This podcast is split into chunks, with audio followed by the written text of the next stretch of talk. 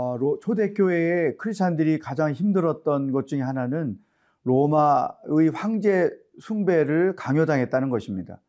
크리스찬들은 그것이 분명한 우상 숭배였기 때문에 거부할 수밖에 없었고 그 거부 때문에 많은 사람들이 순교를 당했다는 것이죠. 그렇다면 오늘 이 시대의 크리스찬들에게 가장 큰 문제는 무엇일까? 제가 판단할 때 분명히 우상 숭배라는 것입니다. 오늘날의 우상 숭배는 과연 무엇일까? 오늘 본문 말씀을 통해서 함께 묵상해 보도록 하겠습니다.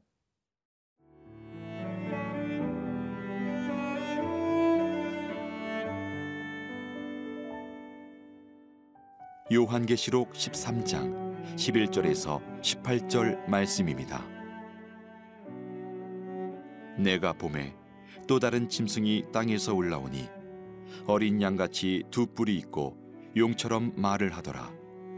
그가 먼저 나온 짐승의 모든 권세를 그 앞에서 행하고 땅과 땅에 사는 자들을 처음 짐승에게 경배하게 하니 곧 죽게 되었던 상처가 나은 자니라.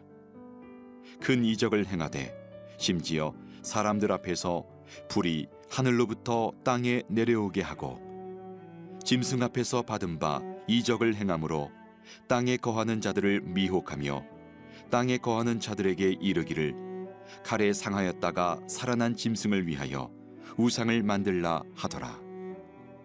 그가 권세를 받아 그 짐승의 우상에게 생기를 주어 그 짐승의 우상으로 말하게 하고 또 짐승의 우상에게 경배하지 아니하는 자는 몇이든지 다 죽이게 하더라. 그가 모든 자, 곧 작은 자나 큰 자나 부자나 가난한 자나 자유인이나 종들에게 그 오른손에나 이마에 표를 받게 하고 누구든지 이 표를 가진 자 외에는 매매를 못하게 하니 이 표는 곧 짐승의 이름이나 그 이름의 수라 지혜가 여기 있으니 총명한 자는 그 짐승의 수를 세어보라. 그것은 사람의 수니 그의 수는 666이니라. 오늘 사도 요한을 통해서 하나님이 우리에게 주시는 말씀을 보면 어, 로마 시대에 어떻게 사람들이 우생, 우상 숭배를 할 수밖에 없었는가? 또 사탄이 어떻게 인간들을 자기를 숭배하도록 미혹하고 있는가? 그 말씀을 통해서 알 수 있습니다. 11절 내가 봄에 또 다른 짐승이 땅에서 올라오니 어린 양같이 두 뿔이 있고 용처럼 말을 하더라. 여러분 이 말씀을 잘 보세요. 겉모양은 어린 양인데 말은 용처럼 말한다는 거죠. 또 12절 그가 먼저 나온 짐승의 모든 권세를 그 앞에서 행하고 땅과 땅에 사는 자들을 처음 짐승에게 경배하게 하니 곧 죽게 되었던 상처가 나은지라 잘 보세요. 이 겉모양은 어린 양인데 용처럼 말하는 것은 위장을 했다는 것이죠. 그리고 능력을 행한다는 것입니다.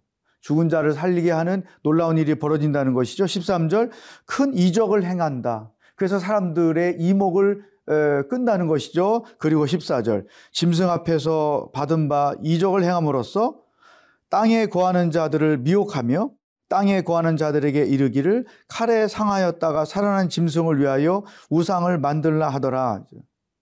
칼에 상하였다가 살아난 자를 위하여 우상을 만들라.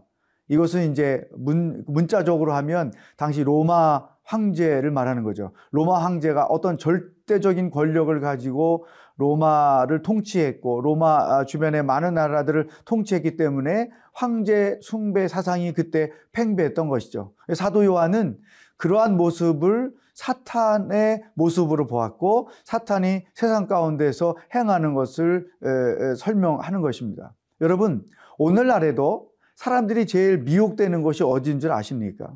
특히 기독교인들도 미혹되는 곳은 병 고치는 은사를 가진 사람들이에요. 그 사람의 신앙이 어떻든 상관없이 병을 고친다, 어떤 이런 큰 이적을 행한다고 할 때에 사람들이 글로 몰려간다는 거예요. 믿는 자도 몰려가고 믿지 않는 자도 몰려간다는 것입니다. 이것이 얼마나 위험한 신앙인지 몰라요. 사단의 미혹이 그런 기적 가운데 있다는 것을 우리가 분명하게 인식할 필요가 있습니다. 천사로 위장해서 악을 행하는 사단의 역사들이 오늘 이 세상에도 많다. 그러므로 우리는 신앙생활을 할 때 어떤 기적을 따라 이적을 추구하면서 하는 신앙생활을 하는 것은 굉장히 미안하다. 우리 한국 교회 근대에서도 보면 이런 그 특별한 은사를 가진 사람들, 뭐 병을 고치는 사람들 손으로 무슨 성령 수술을 해서 피를 내면서 어 그 암을 끄집어낸다 뭐 또 예언을 해서 그 사람이 잘 맞춘다 뭐 이런 사람들이 교회 주변에 굉장히 많아요. 그런데 그런 사람들의 나중을 보면 결국은 그게 사단의 역사라는 것을 스스로 보여주는 일들이 굉장히 많죠.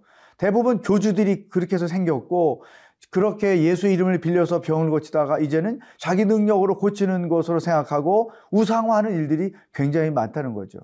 또 재미난 것은 성도들이 교회 몰래 목회자 몰래 막 그런 데를 쫓아간다는 거예요. 그러면서 자기들끼리 우리 여기 갔다는 거 절대 말하면 안 돼? 뭐 이러면서 어, 서로 비밀로 하고 그런데 비밀로 하자는 그 말까지 교회 안에 목회자에게 다 들려오고 이런 일들이 참 많거든요. 여러분 이 사단이 양으로 어린 양으로 또 어린 천사로 어, 위장해서 많은 크리스찬들을 미혹하고 있다는 사실을 분명히 알아야 됩니다. 이단들의 속성은 거의 다 똑같습니다. 오늘 한국 교회를 가장 혼란하게 하고 있는 그 이단들 다 보세요. 진짜 복음인 양, 자기들만이 참된 신앙인 것처럼, 자기들만이 진리를 가진 것처럼 사람들을 미혹해서 그곳에 빠지게 하잖아요. 그런데 그들이 갖고 있는 논리들을 성경 66권에 비춰서 우리가 다 보면 모순이 많다는 것을 알 수 있는 것이죠. 사랑하는 여러분, 분명히 우리가 눈을 뜰 필요가 있습니다. 천사로 가장하고 어린 양으로 가장하고 우리를 미혹하는 특히 믿는 자들을 미혹하고 있는 사단의 권세들이 우리 주변에 없는지를 돌아보는 하루가 됐으면 좋겠습니다.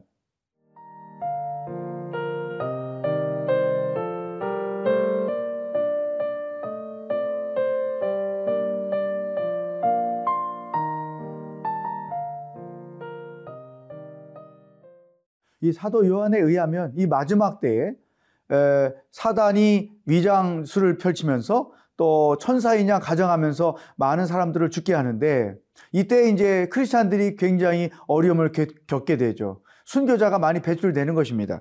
15절. 그가 권세를 받아 그 짐승의 우상에게 생기를 주어 그 짐승의 우상으로 말하게 하고 또 그 짐승의 우상에게 경배 아니 하는 자는 몇이든지 다 죽이게 하더라. 그러니까 우상숭배를 거부해서 죽임을 당하는 일들이 많이 일어나게 될 것이다. 그런데 더 놀라운 것은 18절 끝부분에 가면 이렇게 써 있습니다. 지혜가 여기 있으니 총명한 자는 그 짐승의 수를 세어보라. 그것은 사람의 수니 그의 수는 666이더라. 그러니까 모든 사람들이 그 우상을 숭배하고 우상에 속했다는 그 증표로서 666을 에, 에, 표를 가지고 산다는 것이죠. 이제 일부 성경학자들은 이 666이라는 것이 네로 황제를 의미한다고 또 적그리스도를 상징한다고 표현하죠. 어쨌든 에, 섬길 수밖에 없는 우상의 실체를 이 숫자 666이 의미하는 것이죠. 우상을 숭배하고 살아남을 것이냐, 우상을 거부하고 죽임을 당할 것이냐, 이런 상황에 직면할 때가 반드시 올 것이다. 그런데 저는 이런 상황이 이미 우리에게 와 있다고 생각을 하는 것입니다. 여러분, 요즘에 이 세상을 지배하고 있는 가치관, 또 어, 세계관, 또 유행, 이와 같은 것들을 가만히 보십시오. 특히 티네이저들을 보면 어떤 유행에 자기가 인볼브 되지 않으면 그 사회에서 왕따를 당하는 고통을 겪죠. 그래서 어, 이 10대 아이들이 막 자살하고 하는 그 원인을 보면 어떤 공동체 안에서 왕따를 당할 때 그것을 견디지 못해서 세상을 떠나는 이런 일들이 굉장히 많습니다. 그러니까 이미 이 우상을 숭배하지 않으면 죽임을 당할 것 같은 이런 상황들이 우리 삶에 이미 와 있다는 거죠.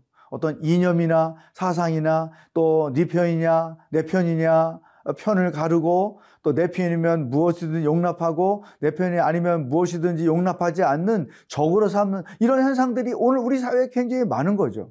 그러므로 우리 크리스찬들은 이 가치관과 세계관이 혼란스럽고 악과 선이 복잡하게 얽혀져 있는 이 세상에서 자칫 판단을 잘못하면 자기도 모르게 우상을 따라가고 자기도 모르게 세상을 따라가고 자기도 모르게 우상을 숭배할 수 있다는 것입니다. 그러므로 이런 혼란한 세상 속에서 우리가 우상을 섬기지 않고 우리 믿음을 순수하게 잘 지키려고 하면 몇 가지 분명한 신앙의 원칙을 가지고 살아갈 필요가 있다. 무엇보다도 신앙의 중심은 말씀에 있어야 한다. 기적이나 또 어떤 사상이나 어떤 철학이나 유행이 신앙생활의 중심이 아니라 영원히 변하지 않는 하나님의 말씀이 우리 신앙생활의 중심이 되어야 한다. 또 하나님의 말씀이 판단의 근거가 되어야 한다. 아무리 아흔 아홉 사람이 쫓아가는 일이라 할지라도 한 사람 크리스찬으로서 그들이 쫓아가고 있는 그 일들이 성경에 위배하거나 하나님의 말씀에 위배되거나 또 하나님의 뜻에 거스려지는 것이라면 우리는 과감히 노하고 거절할 수 있어야 된다. 왕따를 당할지언정 혹은 죽임을 당할지언정 우리는 그 세상의 우상을 절대 따라갈 수 없고 그 우상을 숭배할 수가 없다. 철저하게 이런 혼탁한 세상일수록 우리는 하나님의 말씀에 근거한 신앙을 가지고 어, 살아가야 한다. 우리의 가치관, 우리의 세계관은 철저하게 하나님의 말씀에 근거해서 어, 살아가야 한다. 두 번째는 이 시대를 분별할 줄 아는 지혜와 능력이 필요한 것입니다. 우상, 우상이 어떤 것인지, 지금 사람들이 섬기고 있는 우상의 흐름이 이 시대 속에서 어떻게 따져가고 있는지, 666 표가 어떻게 이 세상을 지배하고 있는지, 이와 같은 것들을 분별하여 우리는 신앙인의 양심을 가지고 하나님의 말씀에 근거해서 과감히 순교를 당할지언정 노할 수 있는 그런 자가 되어야 마지막 때에 하나님 앞에 우리는 기쁨으로 부름을 받고 상급을 받는 자리에 있게 될 것이다. 사랑하는 여러분, 오늘 하루도 말씀을 따라 사는 하루가 되기를 원합니다.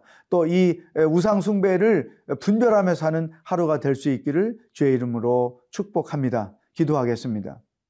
하나님 아버지, 우리가 인식하지 못하는 사이에 많은 사람들의 마음에 우상이 이미 자리하고 있습니다.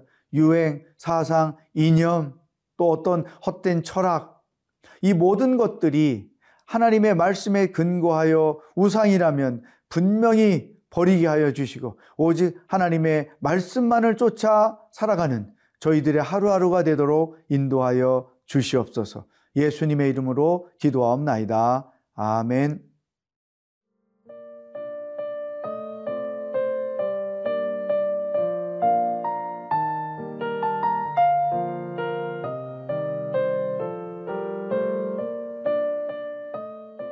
이 프로그램은 시청자 여러분의 소중한 후원으로 제작됩니다.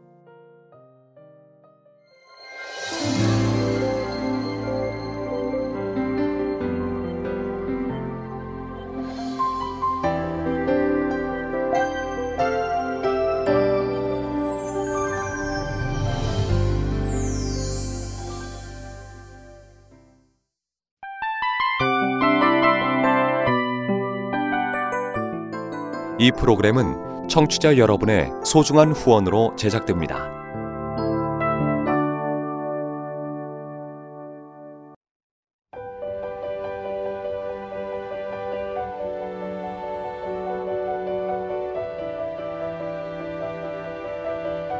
세상에는 수많은 교회들이 있지만 더 깊이 있는 말씀 강해를 찾기 위해 크기로만 교회를 선정하지 않습니다. 보다 좋은 영적 콘텐츠를 더 많이 나누기 위해 방송비를 받지 않습니다. 1년 365일 복음만 전하고 싶어서 우리는 광고를 하지 않습니다. 온누리의 복음을 땅끝까지 CGN TV와 함께 땅끝 성교사가 되주세요